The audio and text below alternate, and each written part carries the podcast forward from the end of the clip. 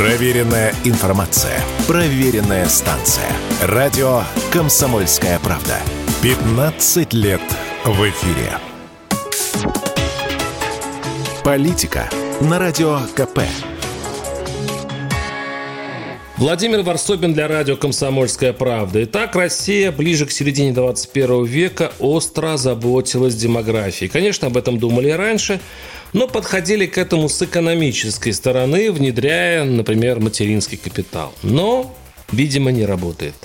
И, похоже, ситуация усложняется таким наблюдением. Пособия, льготы, строительство детсадов как-то недостаточно стимулируют рождаемость. Что-то непонятное, что-то загадочное мешает человеку русскому взять да размножится.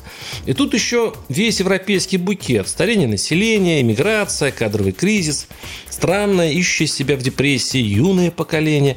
И, похоже, перепробовав разные рычаги, попытавшись запретить аборты, оправославить общество, выгнать в подполье геев и даже сагитировать население все-таки иметь гражданскую совесть и продуктивно, как заявил мэр Невномыска, подкрасться к жене, наконец чиновники взялись за детей – в школе скоро появится новый предмет семьеведения, за который, тут сразу предупрежу, я за обеими руками. Он будет факультативным, и дети будут ходить на эти уроки по желанию родителей. И я себе, как в прошлом педагог, так себе его представил.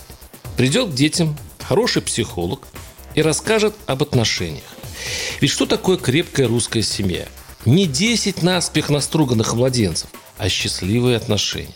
Взрослые люди за свою жизнь обычно ломают такое количество дров, что статистика разводов получается постыдной. Больше половины браков рушится.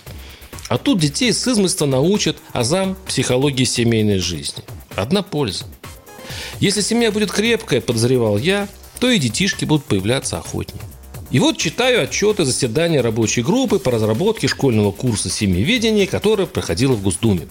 И засомневался, куда гнут эти люди – Директор Департамента медицинской помощи детям службы родовспоможения и общественного здоровья Минздрава Елена Шишко заявила, что на подобных занятиях планируется сформировать нетерпимость к бездетности и популяризировать многодетность как основу здорового общества. Что? Нетерпимость? Господи, они опять за свое. И тут не о гармонии, и тут слова мускулистые, полувоенные – Врачи на совещании сразу доложили, что в ужасные 90-е, когда количество подростковых беременностей и абортов зашкаливало, было принято решение говорить о половом воспитании в школах. Они, дескать, с большим энтузиастом пришли в школы и начали говорить о презервативах. Но родители это не одобрили, так что пусть педагоги преподают. И тут началось самое интересное. В ходе обсуждения семьеведения выяснилось, что посыл «дай контрацептив, чтобы избежать беременности» был, оказывается, лишним – Цитирую. «На повестке должно быть формирование положительных репродуктивных установок». И депутат Вероника Власова из Комитета защиты семьи заявила, что разработаны замечательные речевые модули общения врача с пациенткой, решившей прервать беременность, где вариантом ответа на жалобу беременной девушки младше 18 лет «Как же мне рожать? Я сама ребенок?» является конструкция «Быть молодой мамой – это здорово». И дети, рожденные молодыми родителями, очень близки с ними, ведь они практически из одного поколения. Ах, вот оно что оказывается. То есть европейский опыт полового воспитания приводит к падению нежелательных подростковых беременностей, а тут говорят, не надо про презервативы, бездуховно это и вкрадчиво. А ничего, дитя, рожай.